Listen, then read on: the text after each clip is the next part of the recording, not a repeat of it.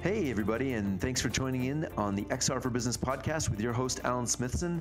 I'm really excited today. I have Dr. Bjorn Schwerdtfeger from Germany. He has more than 15 years experience in augmented reality. Together with the German industry, he's evaluated almost every idea for AR in applications in industry. He's been a co inventor of Pick by Vision at TU Munich, and during that time, when computers for AR glasses were still carried in large backpacks, Bjorn holds a PhD in industrial augmented reality as a serial entrepreneur, and among other things, his company AR Experts is advising about a third of Germany's most important production companies and is shaping their augmented reality roadmaps. You can learn more about them at arexperts.de. And they have another product that they're going to be talking about today. It's ar.giri or ar-giri, G-I-R-I.com. Bjorn, welcome to the show, my friend. Yeah, welcome, Alan. Uh, nice to meet you. Uh, nice to meet you online. Looking forward for the podcast. It's so exciting. I, I, the work that you've been doing over the last few years, like a decade and a half, is really starting to oh, come to fruition now. I mean, all of the hard work that you and your team have done to evangelize a technology that, let's be honest, 15 years ago, the technology really wasn't ready for the market. Tell us, how did you get into this, uh, into AR? It was actually quite funny. I was still uh, studying at the university, uh, stupid uh, boring computer science. And uh, then somehow this augmented reality vision popped up. And someone had a demonstrator uh, where someone took some glasses, include uh, a webcam. You know, he had external webcams earlier. This hot glue to some glasses and using some ARToolKit stuff.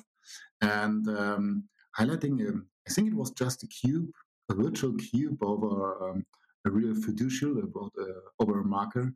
And uh, this was so fascinating that you can bring this uh, computer interface interactively to the real world. Quite a long time ago, but it was really nice. Bjorn, did you say there was a webcam hot glued to a pair of glasses? Exactly, yeah. That's how we did augmented reality uh, 15, uh, 20 years ago. Amazing. You are one of the OG, the originals of this industry you've been building, you know, and advising brands and companies around their strategy for production. What is the one thing in augmented reality right now that you've seen the most ROI? It's probably uh, we've seen a lot of companies trying to do everything, basically everything. A lot of us uh, have tried out in the last uh, decades and failed with it. And we figured out what is actually the core of augmented reality. And the core of augmented reality is not, it's not a measurement tool, it's not a tool for everything. It looks like a display, and it is a good display, but uh, it, where its core is, where it's so good in, is in communication. A display is for communication, an augmented reality display is so much more close to your reality that the perception is getting much better. So what you try to communicate with uh, Excel sheets, uh, with nice PowerPoints, it's getting so closer to the user with augmented reality. And we figured out that the communication works so much better using augmented reality, using good implemented augmented reality. It's quite important. Uh, you can do a, a, lot of mistakes there, um, but this is helping so much. And that's why you're seeing currently augmented reality mainly in marketing, because marketing is mainly communication. Uh, you see it in museums, because museums is also mainly communication, and in worker training, because training is also a lot of communication. Communicating the knowledge someone has to another user, basically. It's the same in a museum. A few people have the knowledge of what has happened in the past, they've got the stories. Um, this is an a tool to improve the way you're telling stories, basically. Does it make sense to you? Makes total sense. So when you say communications, are you meaning I put on a pair of glasses and an avatar pops up and starts talking to me, or maybe a video screen? Give, run us through an example of what that would look like uh, in an industrial space. It's uh, augmented reality. It doesn't do a lot, but what it does, it really improves the way we are communicating things an avatar can pop up, but it's also uh, communicating technical complex things. Like uh, someone has constructed a car, or a lot of people have constructed a car, and a lot of other people need to produce that car. There's a lot of technical challenge you need to talk about. And you can make those things visible. So AR is a good tool to make things visible. Also for training processes, there's AR really good thing, a tool to make things visible. And also museums, uh, you've got some boring things there, but then you could put a story over it as a new layer, and the story is being told with augmented reality. And that's why it's so nice.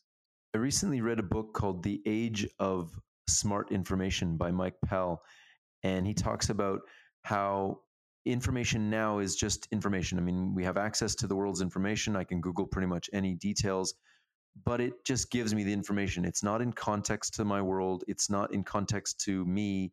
I can ask Google questions now, voice, Amazon, Alexa, and Google's uh, voice. But really, what they're what you're discussing here, what you're talking about, is being able to look at a machine and the machine providing you with the story on how to fix it or how to deal with it. Is that is that what I'm gathering here? Also part of it, and also bringing this information, yeah, brings this information, registering it to the real world. That's what you're saying. Yeah, you've got your information in Google, but Google has information somewhere on servers. You can pick it up using your smartphone. But actually, you want to look at a machine or at an exhibition, and you want to get the information which is there exactly for that uh, machine.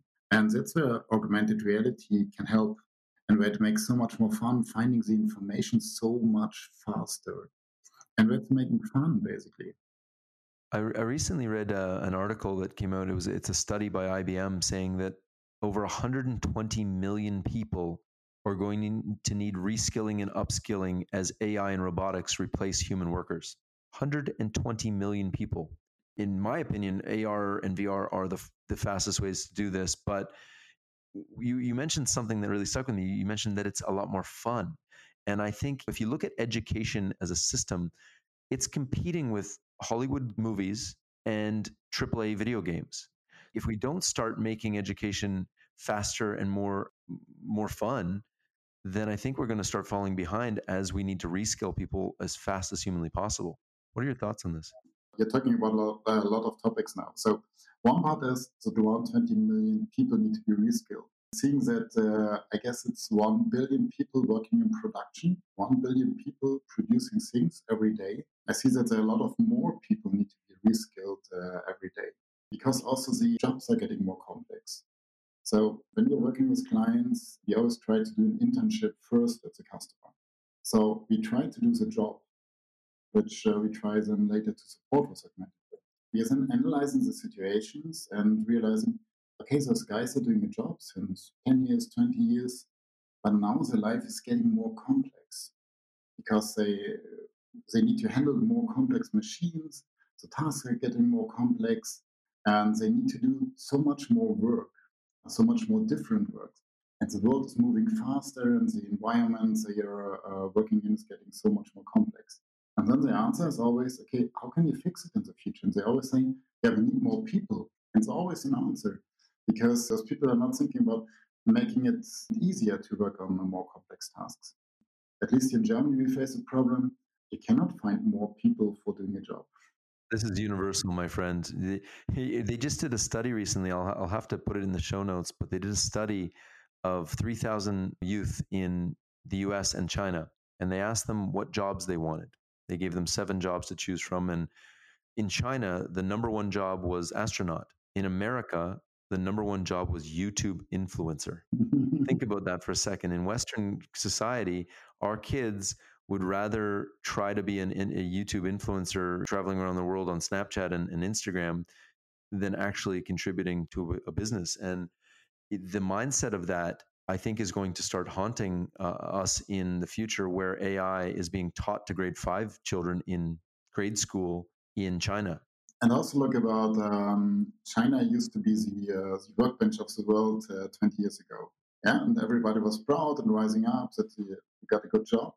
And now, as you're saying, everybody wants to be an astronaut. What we figured out is there's some old people who like that job, but they don't find new people for the actual boring jobs. But what we figured out is we did a lot of doing always a lot of interviews with the workers, and they say, "Hey, wait, when you're doing it with the classes, can I then self qualify myself for the workplace?" That's really interesting because on the one hand, you don't put production workers on so many different things because then they would do a lot of mistakes. But on the other hand, they want to do so many different jobs. But it would be so expensive to qualify them for so many different jobs. But for your business, on the one hand, you need to do it. And on the other hand, they want to do it. So why not give them the possibility to qualify themselves for so many more different jobs? And that's making it interesting. If you look at people's LinkedIn, especially younger people, they're changing jobs every three years. And that, from a process standpoint, from a factory, if you're running a factory and you need somebody to work on a machine, and every three years you're having to change it out. And there are people that are working there now, but the the average age of people working in industry is escalating above 50 and people are starting to retire en masse. So you have this huge uh, group of people retiring from jobs that have been they've been in for 20 30 40 years. People coming into those jobs they're looking at them going well i only want to do something from three years most and i want to try something new. I always want to be challenged and i think you mentioned something earlier and i thought it was bang on is that we can make training uh, fun and by doing that you're not only being able to train people on new jobs fast so they can feel like they're uh, always growing. But I think also you you said that these jobs are becoming more and more complex, which I think is is actually a benefit to to everybody because if it's more complex, it's actually more challenging for the learner or for the, the person working. And I think that's really what gets uh, people excited is a real challenge in life. What are your thoughts on that? As you're saying, it's a better fit for everybody. You can look at uh, some jobs and say, okay, I need more people for this. That's not a good fit really not for everybody because uh, more people is more stress and more costs, and everybody's just doing one job, and people want to do different things. Or you look at the other side, you, um, you give people the possibility that they are getting more uh, the power to do more complex jobs and different jobs, qualify themselves, being more proud of what they can do, being more interested in that they can do different jobs. From the business side, it's more flexible workers. They do less mistakes. They remember 70% more. So it's a better fit for everybody. If you look at this a, from a broader perspective, a better fit, Darwin was saying this uh, survival of the fittest.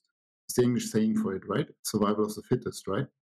But I think now we have the ability to imagine you 20 years ago if you wanted facts about something you had to you had to look them up and i mean there was no well, I guess the internet's been around, but it was really difficult to do it. Now I don't even have to pull my phone out. I can just ask Google and every answer is there. So it's not really about what you know anymore. It used to be what you know and what you know give you an advantage, but it's no longer about that. It's about uh, how you apply that knowledge. And I think this is where augmented reality becomes a tool like we've like nothing we've ever had.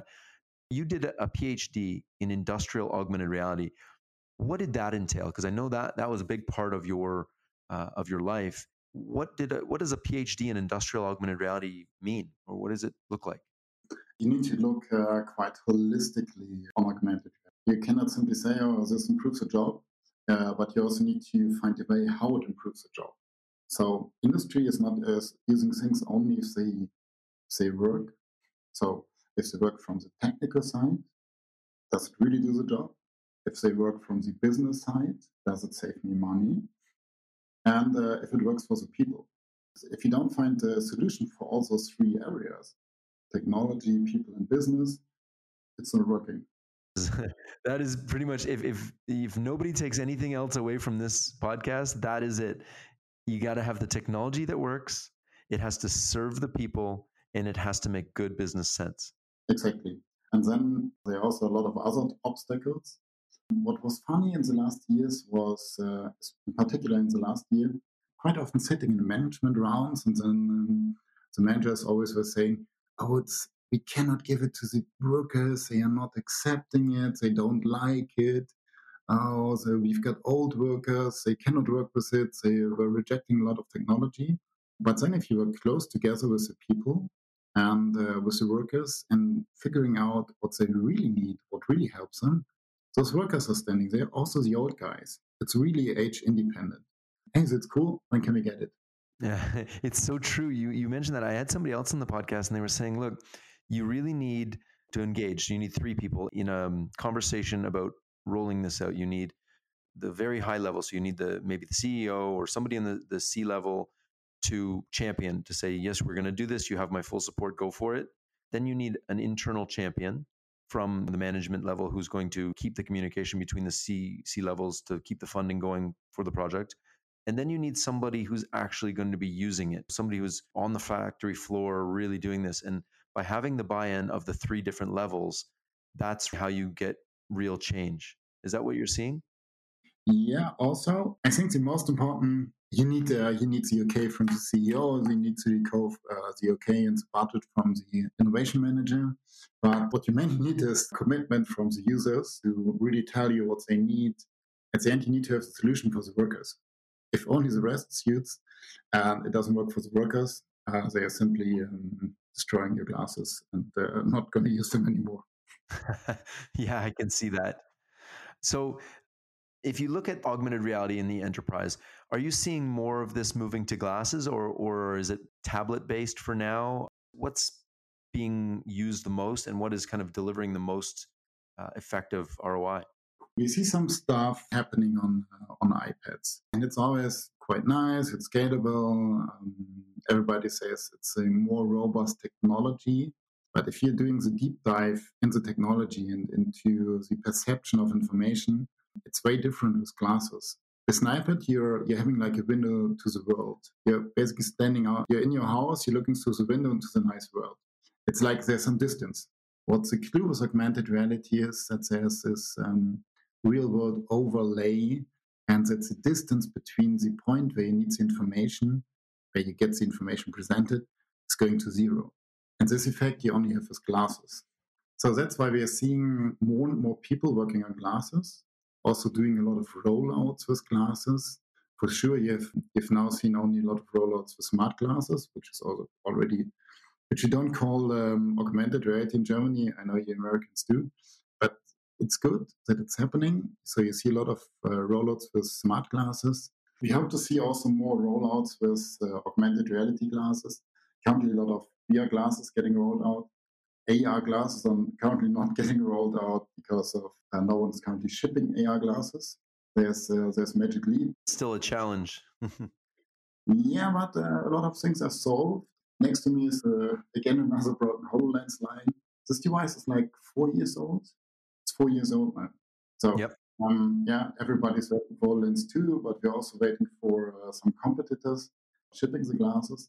Because from the general point of view, from the technical challenge which are there, there are already some companies having solved those problems. But it's a matter of time, it's a matter of months now that um, Microsoft is shipping a new HoloLens, that uh, some other gla- uh, companies are shipping glasses. Yeah, there will be Nreal's currently is soon shipping some glasses. Lenovo will soon shipping some glasses. We hope that Magic Leap is uh, putting a next generation of the glasses and also shipping to the European market. For sure, we have the glasses here, but um, we cannot currently roll out those glasses because they don't even have uh, certification for the European markets. So, this is um, like the next level of things which need to happen now. That the glass is getting all the certifications for the markets. It's interesting, Bjorn. You, you mentioned the first thing you mentioned was technology, then people, then has to make business sense. I think we're still struggling with the technology side. We have glasses, we've proven the business cases, they work. And it's just a matter of like how are you shipping them at scale now? I think over the next six months, we're going to see an absolute tsunami of technology being introduced to the marketplace. You mentioned three different types of glasses. You've got overlay glasses or ones that kind of uh, show you a heads up display, uh, like RealWear, for example, who just raised $80 million. And those are not really augmented reality glasses, they're more heads up display, Google, similar to Google Glass. And then you've got VR headsets and then you've got AR glasses, and the latter, the AR glasses, are the ones that are able to look at a machine and project images on top of it in context to that in the real world. And VR has its place, heads up displays have their place, but really the magic is in the these AR glasses. Is that what you're saying? Exactly. And uh, at the end, it has the biggest, uh, biggest benefit also because the uh, on the way you're perceiving information, it's way better if you get it presented um, in a stereoscopic 3D registered way. That's what glasses are doing. There are benefits on the way, but uh, if you want to achieve this, this 70% of memory effect, that looks really good, uh, that people really are remembering so much more information because they saw the information in place, um, then you need to do it with glasses.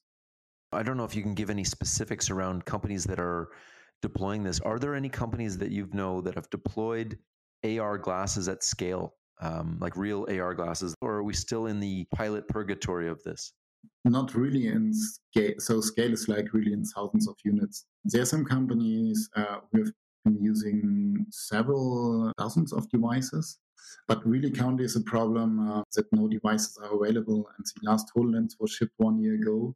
Uh, now it's like uh, really all the glasses are breaking because they're so old. So you cannot, uh, as a manager, you cannot say, okay, we roll out uh, 1,000 glasses because uh, we cannot ensure that uh, they will hold for such a long time and that we get replacements. That's currently not happening. But I think it's a matter of time currently. And also that the uh, companies, uh, the glass makers, are fulfilling all the IT requirements that we um, really can integrate those glasses in the large infrastructures that we can have proper device management, that we have CE certifications, that we have got uh, health certifications, and all that stuff. Uh, that we have got hygienic uh, certifications, it's also important. But we think from the technology point of view, it's actually solved, but not every glass maker solved every piece of the puzzle. Yeah, I, I think that's interesting. You look at all the different glass manufacturers and they all have different parts solved. Technology scouting program we are mainly for the European um, companies. We do the uh, scouting for the, all the AR VR glasses. So in the last three years, we have been reviewing, I think, 228 glasses. 228. Holy crap! That's really quite a lot. For the most glasses, uh, half of them never shipped. For the, most of the other glasses, we figured out um, what is missing there. Um, they all have different focus, uh, where they want to be. We've also seen, which is quite sad actually, we've seen yeah. the media glass, for example, quite early and uh, looked with our physics and optical experts on it and said, okay, there's a fundamental problem they are doing with their optics. Why the hell are they doing it? uh, yeah, and one year later or two years later, they went bankrupt with the same device. Um, this is quite sad actually, but it's probably it's uh, so complex augmented reality, also virtual reality. Uh, the companies also need to learn. But we've got the feeling uh, there are a few companies now who've learned a lot and who will be able to ship a lot of glasses by the beginning of next year, so I guess. All right, so let's talk about specifics. What are, in your opinion, the top five AR glasses out of you? You reviewed 228 pairs of them, which is incredible. I would love to get uh, that information to share with the the listeners if possible. But yeah, what are your top five then? I mean, the big ones you probably know by yourself. There's uh, um, for sure Microsoft uh, tries to be uh, the leader of the market, uh, but they're still not shipping. It is they should not be in the top five currently because they don't ship. Magic Leap for sure. I mean, everybody is saying uh, Magic Leap is not so good, and they did oversell what they they ship. Uh, but a few things where Magic Leap is still better than HoloLens 2. Like what? I think the wearing comfort uh, is still better with Magic Leap than with HoloLens 2. The comfort, yeah, because it's uh, at the end it's uh, way more lightweight. Yeah, because they took the compute power off of the the headset. Have you tried the the HoloLens 2 on? Yeah, for sure. Uh, it's really good. Um, from the comfort, it's way better than uh, the old HoloLens. It's uh, from the interaction, it's really good because placed the HoloLens 1 on so many heads and you always need to explain a lot of things, how the interaction yeah, yeah. That little pinch to to click, nobody gets that. Anybody over 30 doesn't get that right. We're kind of in this weird place where it's like we know where the ROI is. Companies want to deploy it and we can't for whatever reason. Yeah, and then there are uh, probably in the second row of companies currently uh, will ship devices at the beginning of next year. I kind of most likely you know all those companies. Uh, Nreal is doing quite a good job. Yeah, Nreal really impressed me as well. Nreal is a spin-off from Magic Leap. they took all of the best parts of the HoloLens and Magic Leap idea. They're like, hey, really what we need is just a lightweight display with a bit of tracking.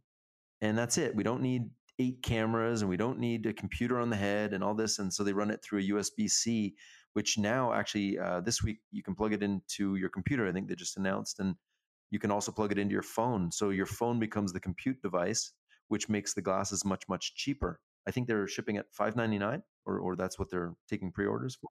I can tell you right now, we've done a lot of VR and AR development, and we used to haul around a big, huge computer to do demos for people. We'd bring around, set up the computer, and wire it up, put up the sensors, all of this. And I got the Oculus Go thinking, oh, this is going to be great for VR. And it was just underwhelming. It was only three degrees of freedom. You could look around, but it overheated. The battery didn't last very long. It just, it was glitchy. And so when the Oculus Quest came out, we kind of said, we'll just wait. It's not going to be as good. But I recently tried it uh, about a month ago, and I was very, very impressed with the Oculus Quest as a VR headset that that is standalone. The tracking's amazing, and now they just introduced a plugin where you can actually via Wi-Fi stream your computer to the Oculus Quest, so you can have computer-based rendering and graphics pushed to the Quest which now makes the Quest an incredible tool for VR. I mean, it's not AR, but man, the technologies behind these things uh, really are, are getting much, much more impressive over the next little bit. So we've talked about HoloLens, Magic Leap, Nreal. What are some other ones that are kind of popping out in the top of your head that maybe are shipping in the near future? Um, we've also the, the Quest here, so we've got a huge heap of um, of glasses uh, directly next to me. And um, you got a big pile. yeah, yeah. Um, uh, We're gonna start a museum, Bjorn. Yeah, we, we called it. Uh, it's a it's a kind of museum. Okay, uh, it's uh, yesterday. By the way, I was in the Deutsche Museum, which is Germany's technology museum, and um, and they had the uh, Oculus DK1 in the museum. It was looking so good because it was looking so old already.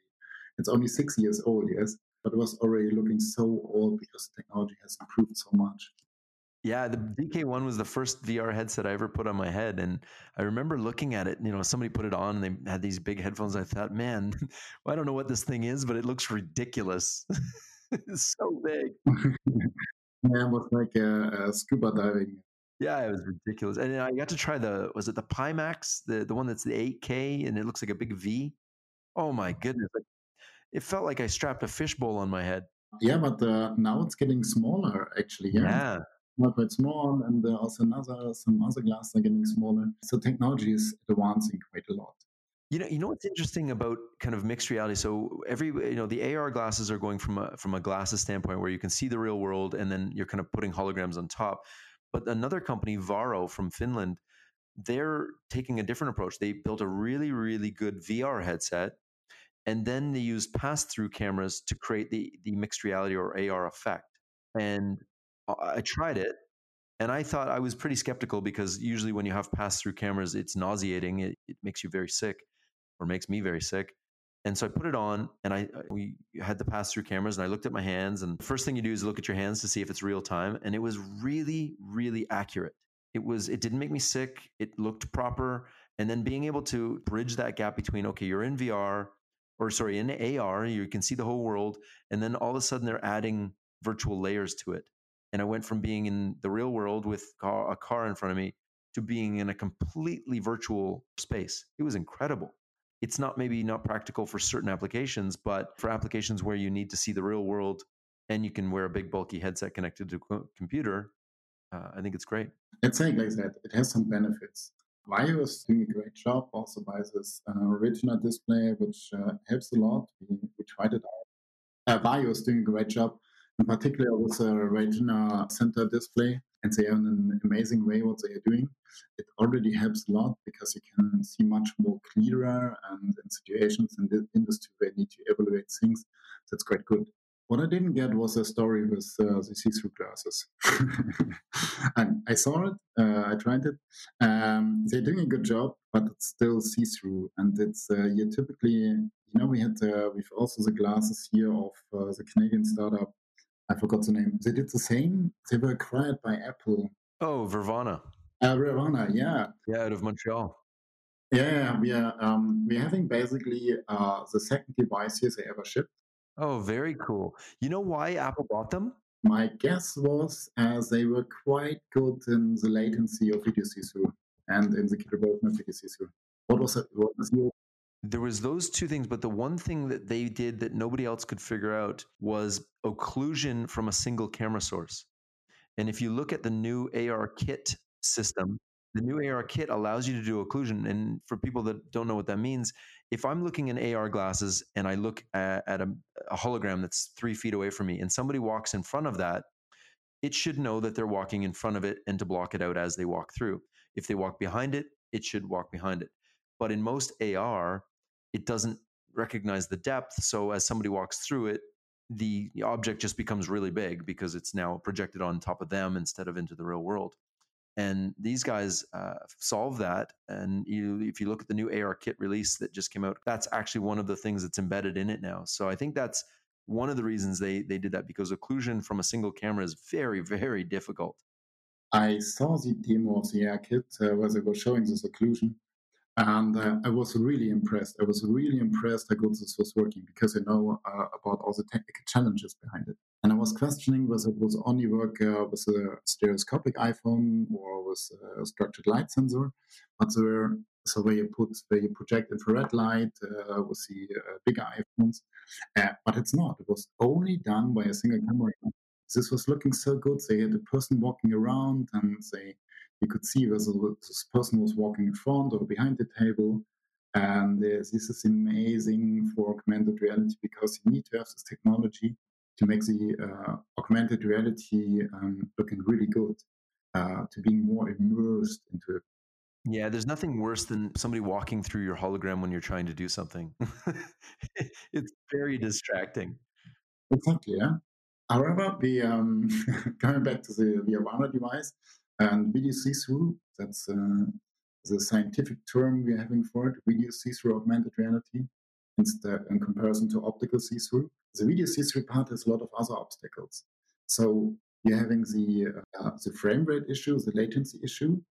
Yeah, as you're saying, is it real time when you move your hands, which is uh, very important. That's what I think Varjo got really well. They they nailed it. I mean, it, it was imperceivable the the latency. That's quite important. Then you're having the amount of uh, between dark and white. Oh, the contrast, yeah. Contrast. That's important if you're. I mean, if you're in a dark room, that's fine. How many people work in a dark room, though? not, not very many. I, I, think HoloLens 1 was pretty bright and had some good colors and had that good contrast, but I think we need to do better because most people work in very bright environments. Yeah, but it's even more uh, complex when you're looking at the uh, video see-through um, because the cameras um, have low contrast and um, it only adjusts to a certain area of the environment. And so what you can see in the monitor of the device, it's only a part of the of the world. And uh, if you're standing in front of the window, it can happen that it's getting quite bright and you, it's only getting bright, or it's getting dark and you can't, can't see what is outside the window. That's a challenge yeah, I think it's going to be a challenge. For now, we need to be in windowless rooms for that. so, uh, Bjorn, I want to switch gears because we, we have a, a, little bit of time left, and I want to switch gears and talk about AR Giri. That's our approach for training, for worker training, for training processes.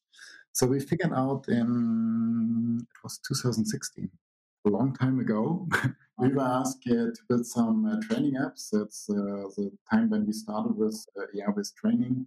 We did a lot of evaluations at the assembly line, doing a lot of interviews with the workers, iterating a lot of prototypes, and then we, uh, we went live with some system and a lot of performance tests. And we had random people coming in, and we learned them using HoloLens how to assemble a car engine, and everybody managed it. It's some obstacles, so you need to improve the software, but in general, everybody managed it. And afterwards, a guy came us uh, after one day of the experiments and saying, "Hey, I never ever assembled a car engine. I just have assembled a car engine." He said, "Wow, we're doing it since so many years, and now it's working. We have some room for improvement, yes, but after so many years, now it's working." We also could figure out together with our partners or customers um, that the learning benefit is so high, that it's so really high, and that people are, can qualify themselves, the motivation is higher, uh, they remember more.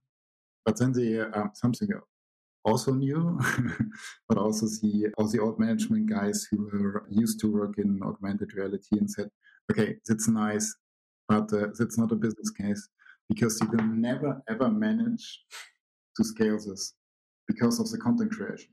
Yeah, it's a problem.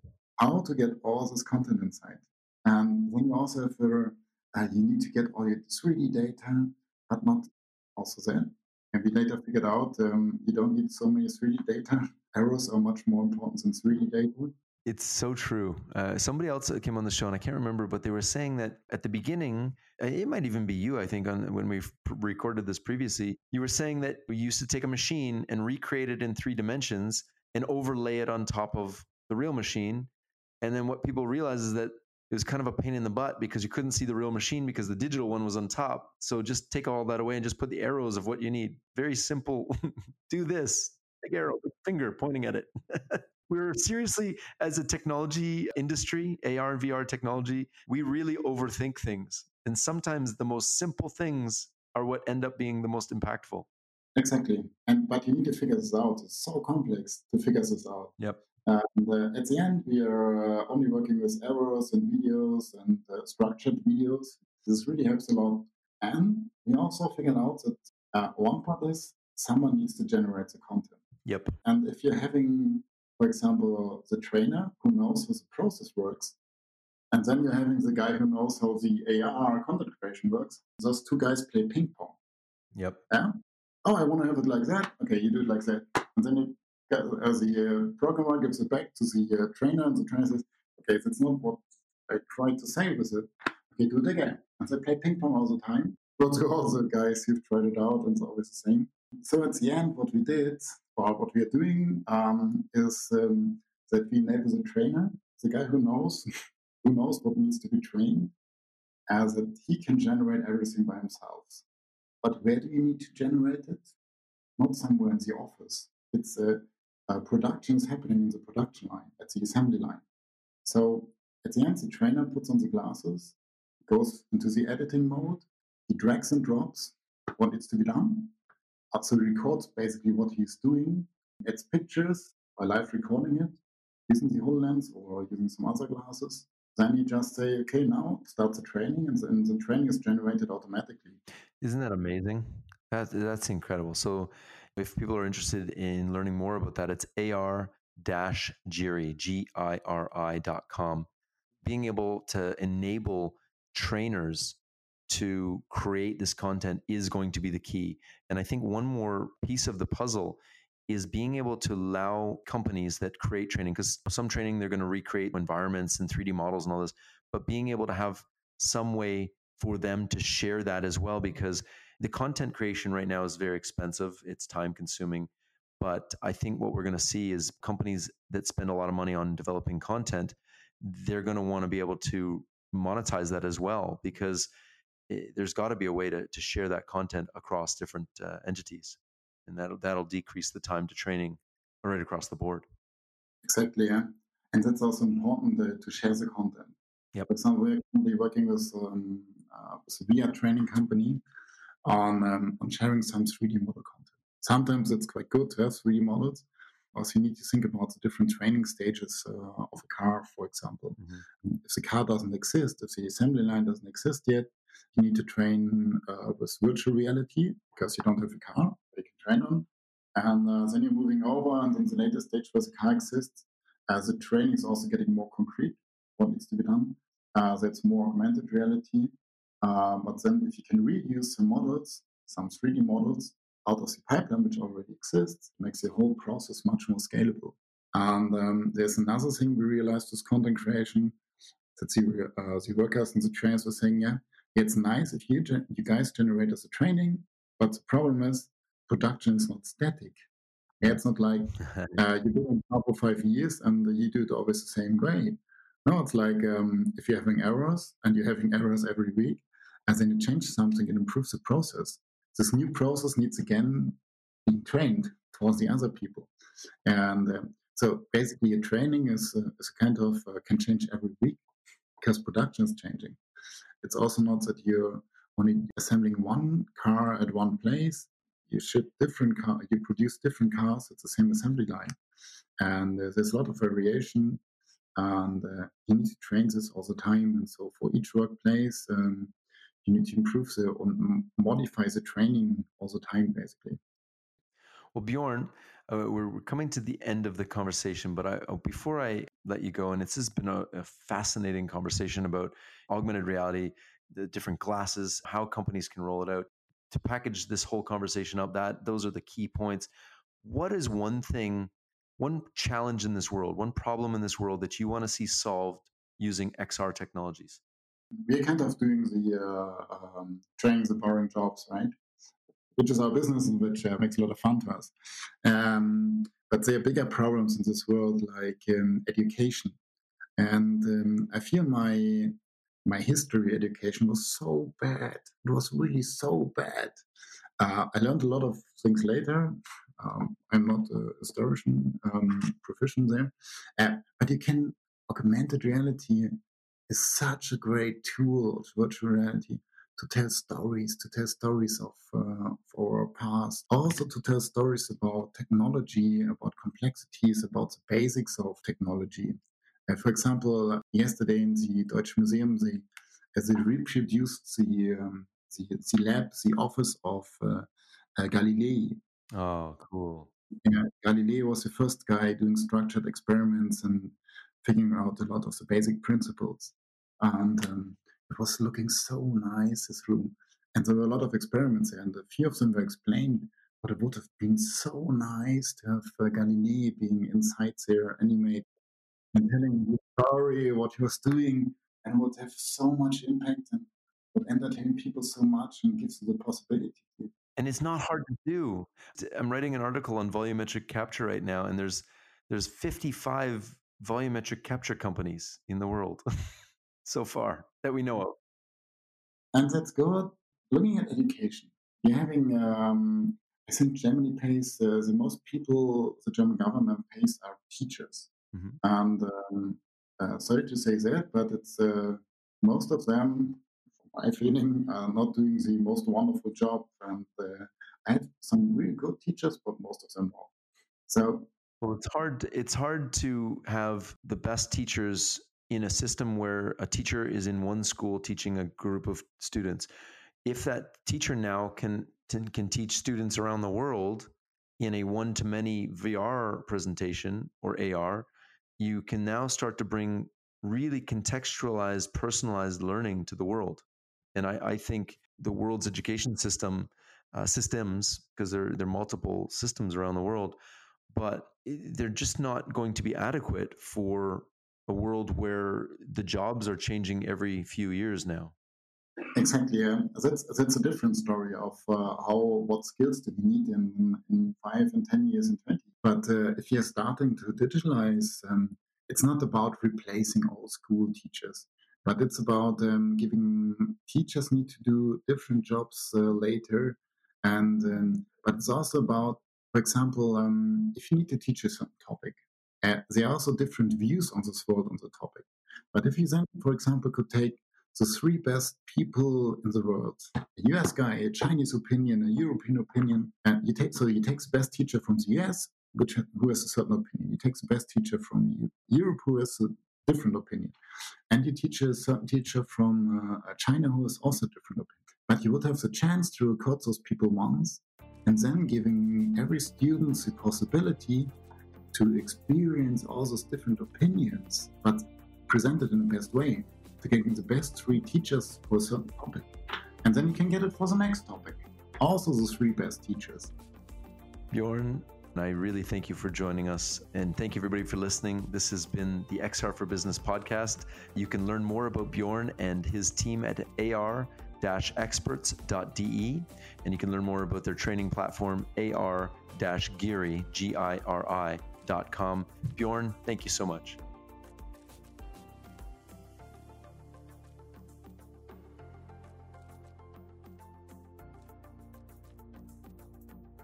being an influencer on LinkedIn in the XR field uh, really has opened up an opportunity for us to not only understand what corporations are looking for in virtual augmented mixed reality and artificial intelligence, but also from the aspect of the startups, studios, developers, and enthusiasts out there and what they need.